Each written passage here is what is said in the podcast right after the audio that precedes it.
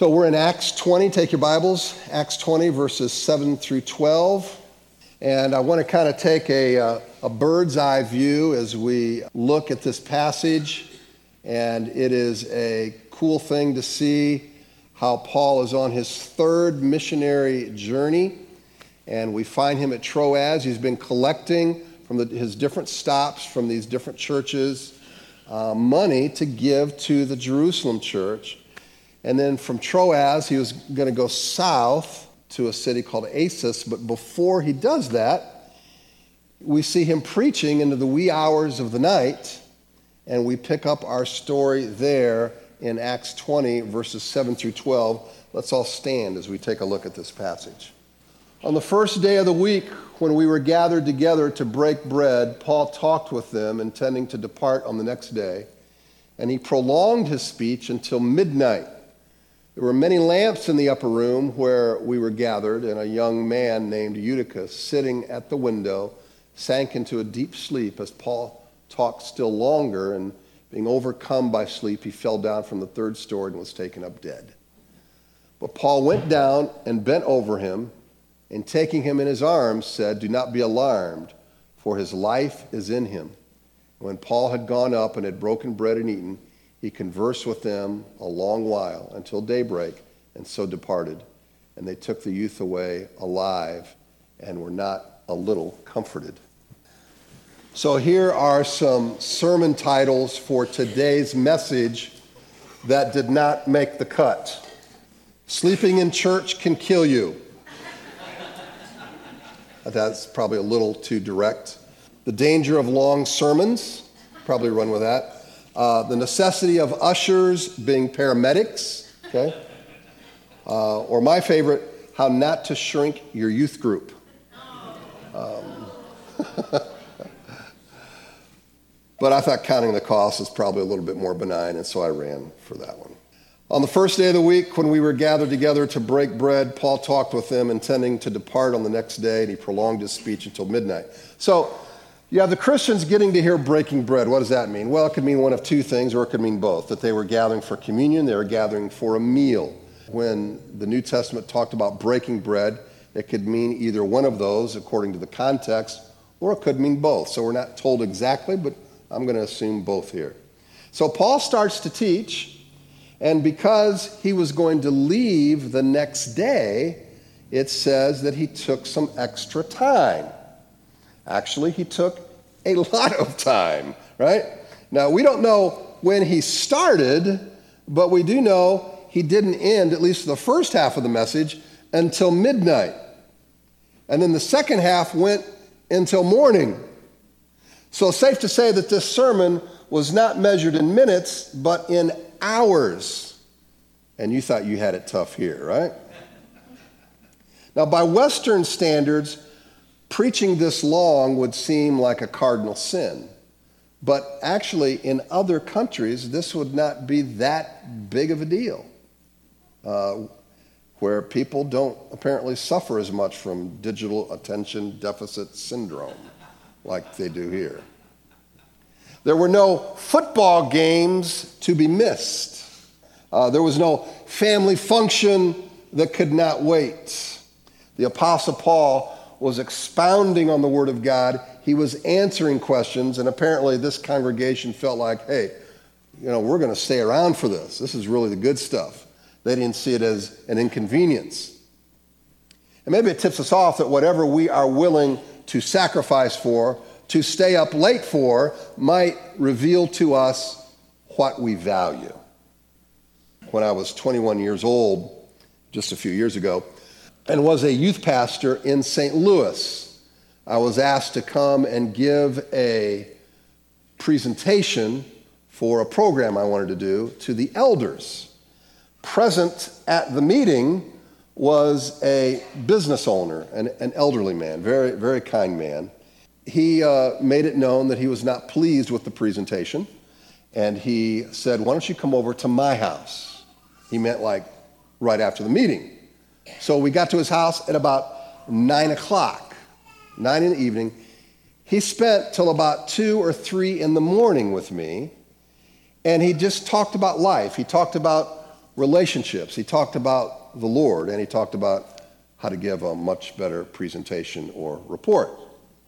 Now, honestly, I can't remember all the specifics of what he said, but I came away with one big thing, and that is that he valued people. And he even valued me by taking that kind of a time slot and investment in my life. A very busy man. The early church greatly valued meeting together. They voluntarily chose the first day of the week as an appropriate time for fellowship and worship. And of course, that was when the Lord rose uh, from the dead and appeared to his disciples. So the observance of this first day of the week uh, was their day. And that's corroborated by early church fathers. Uh, Barnabas wrote about this later in a, a, writing of his that did not make the New Testament. Ignatius spoke of this, Justin Martyr, Irenaeus. If those names uh, don't mean anything to you, don't worry about it. The point, though, is not to get hung up on a specific day, but to take a day to meet with the Lord and God's people. And such a weekly discipline is to be a staple for Christians. And it was in the midst of this kind of a, of a discipline that the Christians heard life transforming truth and witnessed God moving in a miraculous way. Now, I'll admit it's not every day that you get to hear an apostle or you see a boy trying to imitate Superman and meeting his in. but it's often in the midst of the mundane, regular disciplines that God speaks, that God moves, and God transforms.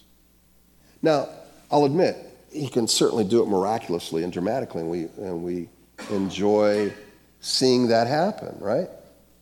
He can also do it slowly, deeply, in the midst of relationships that steer our hearts to where, where truth can take roots. Just an observation, but I, I would hope that you would agree with me that when we live in the extremes, I think it's here that we experience most of our disillusionment and our disappointment with God or the church or spirituality. I mean, when we expect every week to have, you know, bodies flying out of the, the, the window or emotional appeals from riveting orators, we might fail to hear God whispering to us. And maybe by going for the dramatic all the time, we teach our children that the shiniest, the biggest, the loudest experiences are the best. And I would suggest in a case like that that discernment is lacking. Now, on the other extreme, if we fail to believe and expect God to do the miraculous, our faith remains small. And we even can become skeptical when God actually moves and does the miraculous. And that's not a good place to be, right? Now, while God does not operate on a whim, I think there are certain times that God moves because of our prayers and because of our faith, right? Uh, Jesus said, All things are possible to one who believes in Mark 9. Later, when Jesus was addressing his disciples for uh, why they could not cast a demon out of a particular man, Jesus said, This kind cannot be driven out by anything but prayer.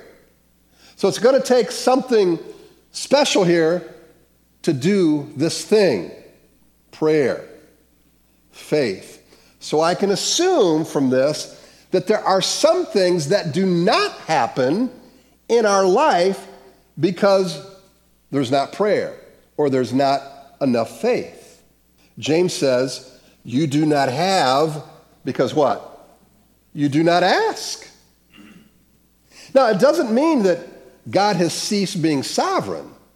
And it doesn't mean that God will answer every one of our prayers on whatever whim that we're experiencing.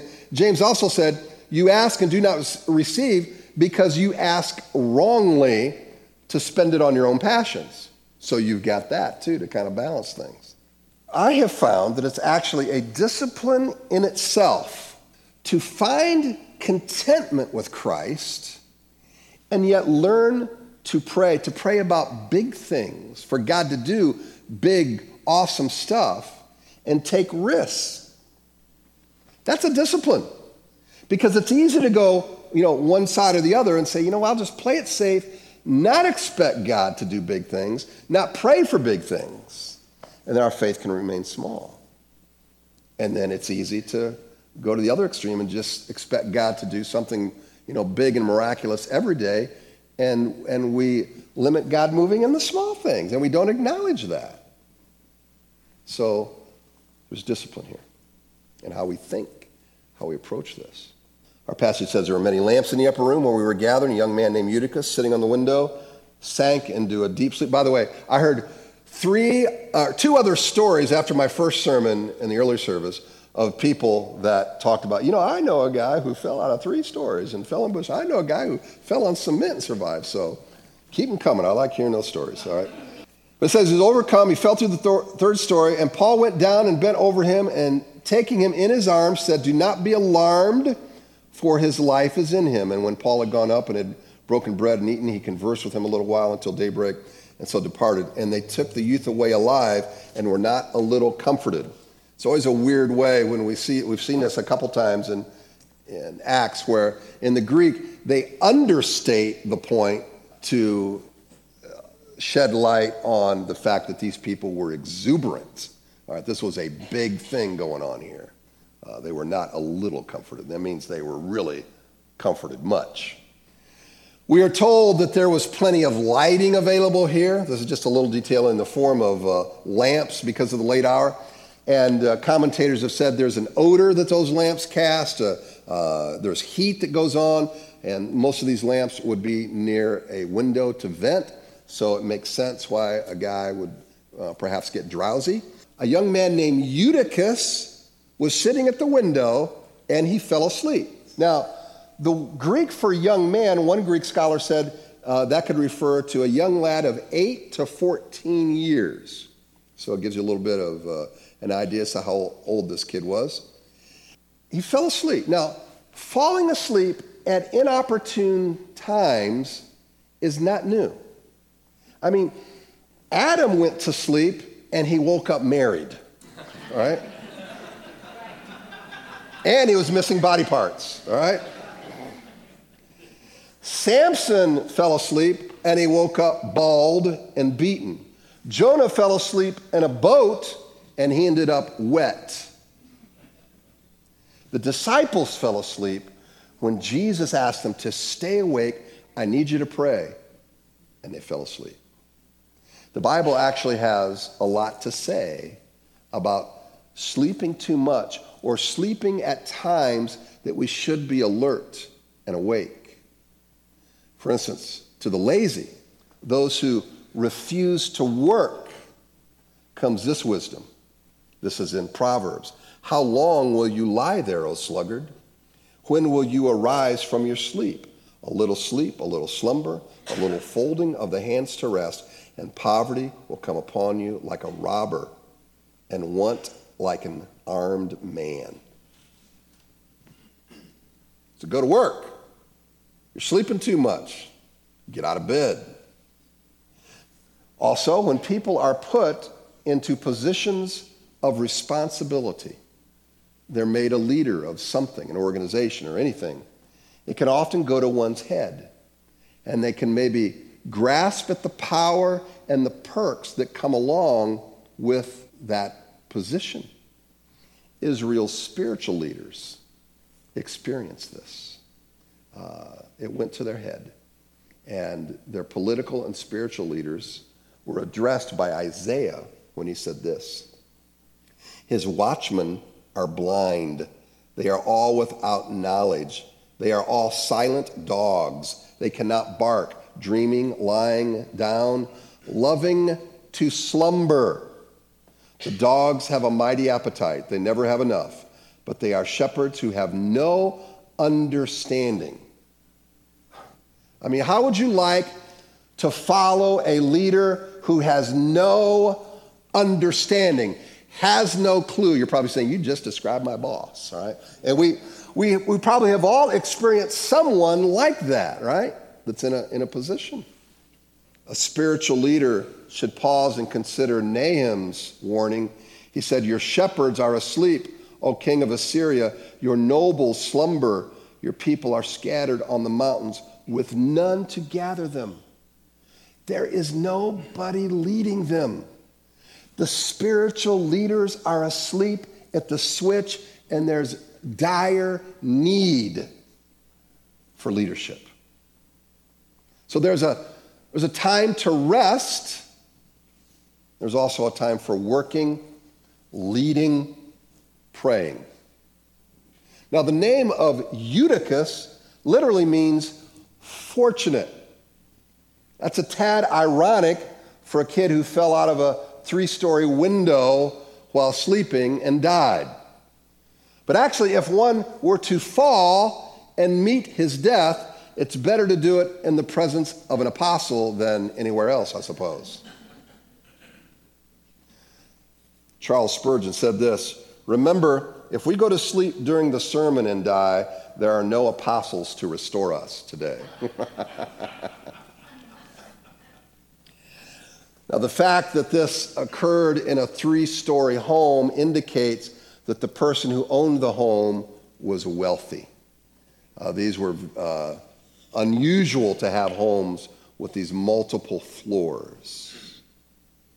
So you're looking at a wealthy Christian at Troas, willing to open up his or her home for the purpose of a house church. So the longer Paul talks, the more fast asleep Eutychus becomes. And verse 9 says, After the fall, he died. Now, can you imagine what would happen in today's world if this took place? At a church, in a meeting, right? I mean, imagine being known as the church where that kid died. That's something you would not want on your billboard. Uh, imagine all the government organizations falling all over themselves to address that church and all the safety procedures that were not in place. Imagine parents and family ready to sue. Tragedy is not the usual method for church growth. Now, we don't know much about Eutychus except his age, but it does make me wonder uh, what was going through his head and heart before and after this episode. I wonder what he thought of Christians and the church before and after this. Now, in verse 10, we're told that Paul went downstairs, knelt down next to the boy, and the life returned to his body. I love that picture. The apostle holding that boy in his hands. It's a good picture of any good spiritual leader or any leader for that matter, embracing those caught in infirmities and distress. Paul didn't panic. But imagine how distraught, and we, we get a picture of that because Paul had to address them, how distraught the congregation was who followed him down the three stories and gathering around around this boy. Paul calmed down the congregation who followed him downstairs. Paul could see that God wanted to do something here and raise this boy from the dead. The congregation, all they saw was a dead boy. And the lamentation of Jeremiah is applicable here. For death has come up into our windows, it's entered our palaces, cutting off the children from the streets and the young men from the squares. So it tells us a little bit also about what the crowd was thinking after this. And they took the youth away alive and were not a little comforted. That means they there was a lot of comfort. There was a lot of joy being experienced after this boy was brought back to life. Initially, they were grieving, and now they're rejoicing over what God has done. Imagine the walk home and the stories to tell after seeing that happen. There's something here that perhaps we might take for granted that I think is an amazing thing. The meeting continued. this was just an interruption. A dead kid, and then being raised from the dead. The meeting continued. I mean, after the boy gathers his breath and the dirt and the blood are wiped away, Paul goes upstairs and he resumes answering questions, speaking to the congregation. And not only did they go past midnight, they went into the morning hour, continued on meeting. This episode did not cause the meeting to stop, it caused it to go further. Now, do you think the boy would have said, Eutychus, you know what? I'm tired now. I think I need to go home. You know, we don't hear him say that. The boy didn't say, you know, I've got some chariot races tomorrow I got to go to. I got to get some sleep. No, he still hangs around. You know, he could have said, you know, Paul, kind of boring.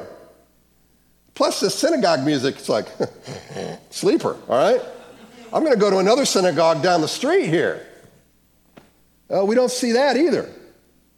There seemed to be an understanding that a community of faith was the laboratory, the environment from which lives were transformed.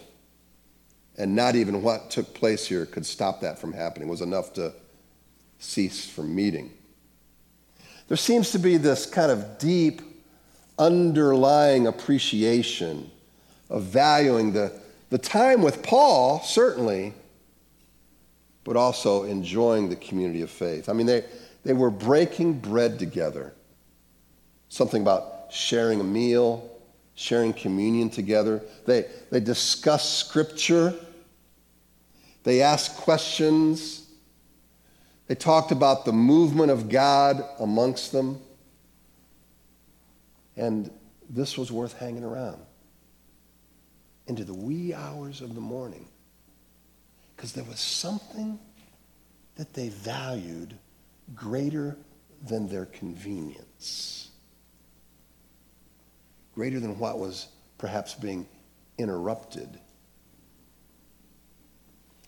I think of us as parents and our job to teach such values to children and the responsibilities we have. And I know it weighs heavy upon all of us as parents. Of course, any parent near our age knows it never stops.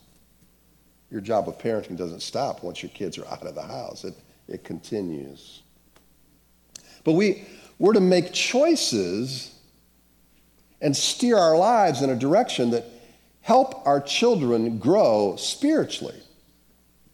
Right? I mean, our homes are to be fertile grounds where spiritual growth is fostered, where scripture is read and discussed, where they, they see us serving. You could, you could say it this way you're a disciple maker as a parent. You're making a disciple. Now, of all the things that are important to us, we want our kid to graduate from college, you know, to get straight A's. You know, we want them to be able to have a good curveball but try to top being a faithful disciple. Anything uh, that tops that? I mean, if parents are responsible for that, that means parents are to be actively involved in making whatever endeavor helps us to accomplish that goal, make those a priority. And so, as parents, we have to choose our priorities, our activities, and I'd say even our churches, based on this discipleship objective. You know, so that's the job of a parent. That means we have to make choices, and sometimes the kids may not like it, but I'm like, so what? That's parenting, right? I mean, I want their hearts to be aligned, but sometimes you, you have issues in your family that you have to deal with, and they may not always like it, at least initially. We have to choose these things. I don't, by the way, I didn't ask my kids when they were 13, 14 years old, so uh, what doctor do you think we should go to? I didn't ask their opinion of that. I didn't ask my kids, uh, where do you think I should go to to get a mortgage on our home? I didn't ask them that question. So, why would I put into the lap of a 13 or 14 year old to make these major decisions uh, when it comes to, uh, you know, what church to go to or other spiritual decisions about the direction of our family? They're to follow our lead. Now, it's not that their opinion doesn't matter, but it's ultimately a parent's responsibility. These are adult choices because children do not have the maturity or bandwidth to make those choices yet. Again, they can have opinions, but it ultimately rests on the parents.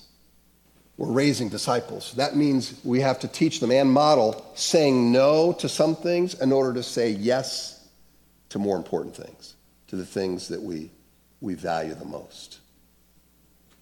And they're to see that in how we live our lives, not just in, you know, what we say they're to do, right? They're to witness us staying faithful. They're to witness how we serve others. They're to witness us practicing the spiritual disciplines. They're to witness us loving one another in hard times. When I may not get the love I think I expect from my spouse, I continue to be faithful and love when it's hard. The child learns, you know what? There, there's something to value about endurance. There's something to value about faithfulness. Those are important things. And when our homes learn to value the most important things, making a sacrifice, that's really no big deal. But I, I would say that I think it's in the, this environment of the disciplines of God, following these on a regular basis, that's where I think we see God's best work.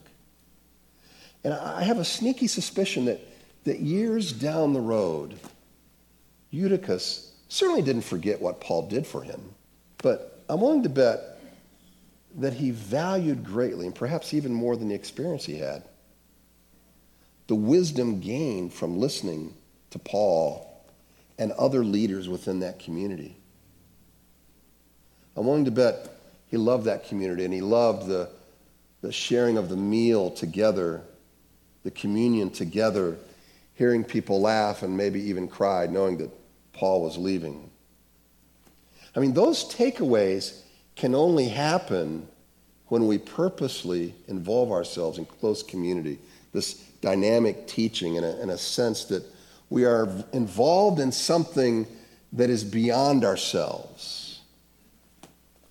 we're involved in a, in a mission, a purpose, a vision that is beyond just our felt needs. I mean, having connection, that's important. I mean, if I, if I hear it once, I've heard it a thousand times. You know, we want to get connected or, or not connected enough, or, you know, we feel connected.